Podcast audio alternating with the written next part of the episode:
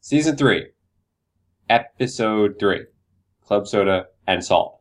First question Mhm. Does Club Soda and Salt actually work to get a stain out? That is literally the first thing I had written down. It's gotta be the first thing you're gonna write down. I would think it would work, right? I don't know. I've never tried it. It seems like the way the guy in the restaurant does it, it seems like it works way too well, though. Like, you take a white couch and pour coffee on it. Are, is it really going to come all the way out just because you use club soda and salt? It makes me want to pour coffee on my couch. It, really does. I mean, I'm not going to, but if I had club soda and salt on hand, maybe I'd pour it on something else I care less about. I feel like every time I watch this episode, I make a note to myself. Like To the try nec- yeah, like the next time I see a stain, I'm going all club soda and salt all over all the of them. place. So we'll, we'll get back to you. That, that's obviously both of our first notes. Um, next thing I had uh, after the restaurant, Mhm. back, um, Larry's brushing his teeth. Cheryl's getting ready for bed. And he starts talking about how he f- found the perfect sock. Mm-hmm. I don't actually think it's that interesting a conversation. My question is, is this a Seinfeld reference? That episode where Mr. Pitt spends a whole episode having Elaine try to find him the perfect sock Mm-hmm. Hmm. and she can't go. I think Jerry and George are going to AC for the weekend, and she can't go because she has to find the perfect sock for Mr. Pitt. yeah, I remember. Um, I, I, I don't It's know. probably not. I don't. I actually don't think it is, but I wrote it down. I have no idea. I didn't No make one- the connection, but no I one- wouldn't be surprised if it That's is. why I'm here to make those Seinfeld curve random connections. Okay, so before that, I want to back up a tiny bit. When Larry and Cheryl run into the couple who they didn't buy a wedding gift for, Ed and somebody else, did you notice that Ed calls Larry Lawrence? He calls him Lawrence. Yeah, he calls him Lawrence, Did not did not catch that actually. which Is I that his thought was a full name? great little bit of improv by him Lawrence David. because that's that's Larry David's real name. It's Lawrence. That's gotta be the only time it's he's ever called that on the show though. Yeah, it, I think it's great because like it just completely shows his distaste for Larry at the Yeah. moment. Nobody were- calls him were, Lawrence. they were not happy with the Davids at, at that point. So let me get this straight. They went to the wedding, but they didn't bring a gift. apparently, and then didn't get something off the registry, which is the easiest possible way to give someone a gift. You don't have to do anything but click a button online, and then gave a gift 14 months later. How can you go to a wedding and not bring a gift?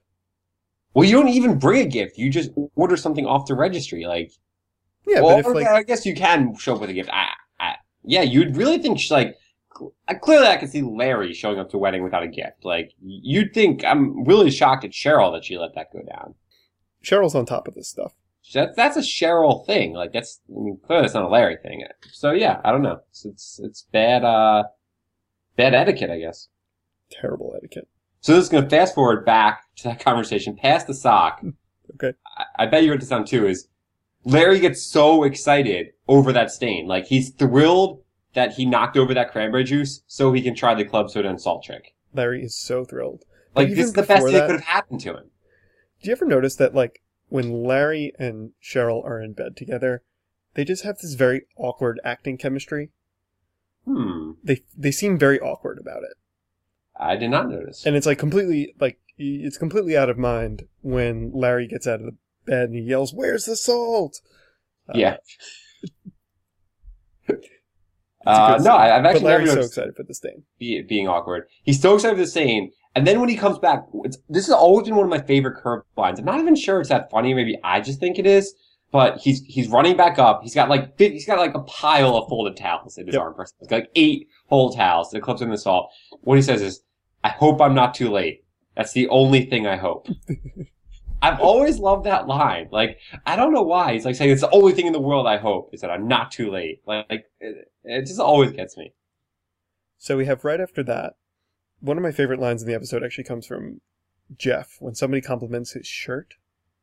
Did you have this written down? Well, this is at dinner at Ted Danson's. Yes, at dinner at Ted Danson's house. When Larry says it's a nice shirt. yeah, Larry says it's a nice shirt. And did you catch Jeff's response? Uh, I think I did, but I didn't write it down, so you go. So his response was, "My mom got it for me. She dropped it off at the office." Yeah, yeah. But, hmm. Why, I, why, what's so good a line about that? Just the just the idea that Jeff's mother buys clothes Brings- for him and brings clothes to him at the office. Yeah, I guess I see what you're saying. I didn't. See, I remember going to that conversation when, when they started talking about the shirt. I was like, I got excited in my head. I was like, ready to take a note. Like, this is going to be a really good convo. Like, Jeff shirt, Larry Jeff. And it, I, I didn't write anything down because it wasn't as good as I thought it was going to be. And then Larry asks Jeff like what kind of material it is, and I think he's like, well, I don't know. And he looks at the sleeve, and like he's kind of funny about it, but I don't know. I didn't take anything of note that much into that. So why is it only the three of them at this That- dinner? That I wonder that for a couple reasons. One, like why aren't at least like you'd think they'd bring their wives, maybe. Like I guess Jeff isn't back with Susie yet, but uh, Cheryl, Larry might bring Cheryl, or Ted might have uh, what's her name, Mary, right there. Mhm. But then, yeah, why aren't one the other investors, Michael York, Hugh Mellon, um, the other guy who I don't know his name, and and, and like two then the restaurant managers. Why aren't all of them there? Yeah, it doesn't make any sense. There's so Like- many people at these partner meetings. it, it kind of seems like somehow it's been on like this unwritten or not unwritten like unsaid thing is happening like larry's now the head investor like larry's making the decision somehow like th- that was that never seemed like it was agreed upon before but it kind of seems like the way it is now when the chef quits he tells larry um, like larry's in charge of finding the new chef like larry says final apparently when did that happen I, I don't understand why Larry has so much so much to do here. He's Yeah. clearly a terrible choice. So one's the three of them. Two, I don't know if you noticed the actual food on the plate, but I spent a lot of time trying to make out what they were eating. I got baked potato and I got- cantaloupe.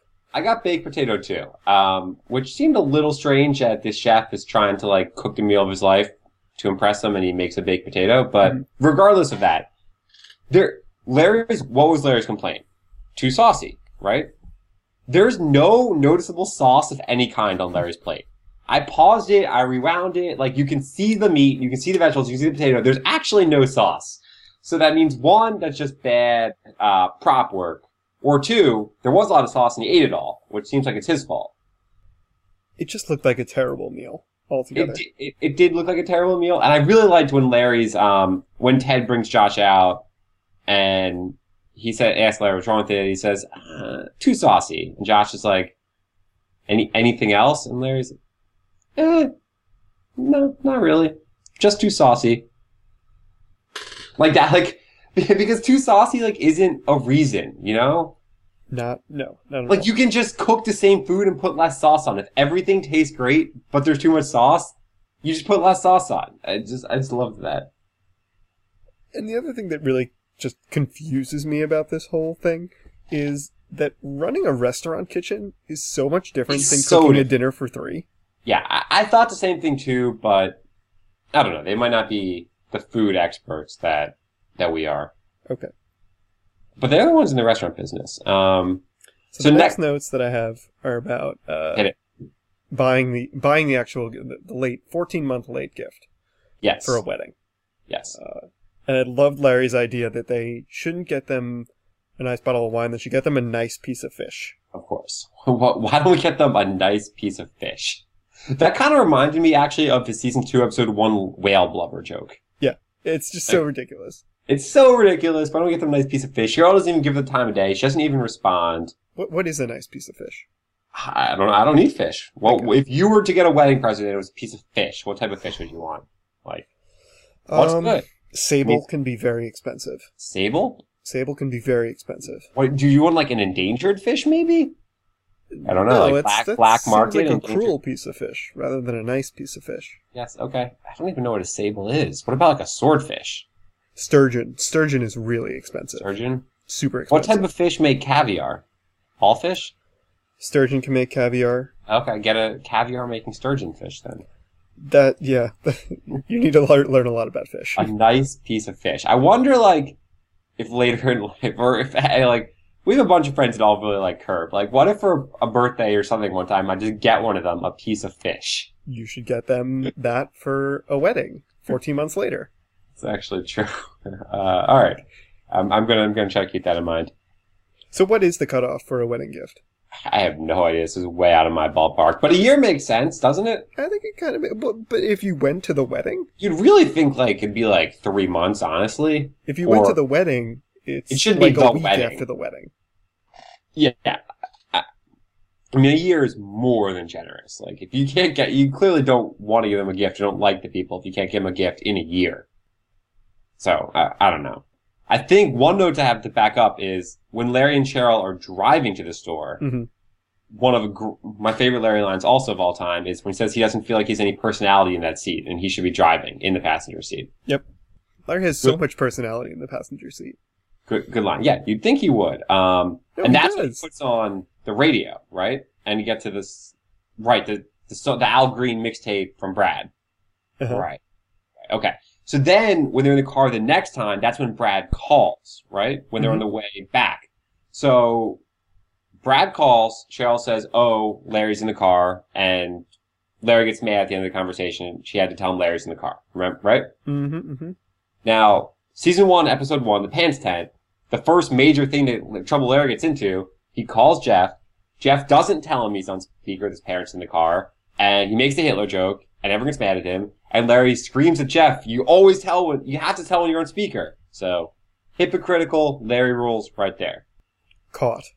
You following me? I'm following you. Okay, so, like many things, Larry rules actually only apply to when they benefit Larry, not actually for the sake of the fair universe and good etiquette.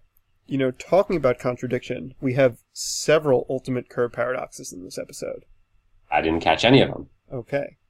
Well, actually, we only have one. Okay. Um, but it's Less kind of a than- big one, and that is, and I didn't catch it earlier in the season. Chef Randy, the one who Ah. quits. okay, stop, stop. Oh, oh. Is he John Malika? Nope. Okay. God, yeah, he is familiar. Uh, give me a hint, give me a hint. You don't actually see him. Ever in Seinfeld? No. You just hear the voice? You hear his voice. He's also was like a production assistant on over 20 episodes of Seinfeld. Yeah, okay. So he clearly knows Larry David pretty well. what context do you hear his voice? Um, the That's- Moops. What? What? Wasn't it the Moops? Oh, he's the bubble boy? He is the Bubble Boy. Oh, it was the mooks. Yeah, the mooks and the moors. Yeah. oh, he's the bubble boy. Oh, good work. How'd you put that together? But IMDb is uh, uh, Curbcaster's best friend. It's true. I do it by memory. I don't. I don't He was fail that. also in Sour Grapes. So this is ultimate, ultimate. okay. All right. Let's bring it back. Let's finish up the episode before we get too far off track, Yes, yes. too long. Um, so Larry paradox on the speakerphone. Um, I thought the woman calling the cop was actually completely ridiculous. Like, I understand, like, for the sake of like the plot, they had to get to this point, but that was just so far fetched, didn't you think? And I didn't realize that woman is uh, Sarah Silverman's sister, Oh, she did look kind of familiar. What's her name? Laura Silverman. Laura? Mhm.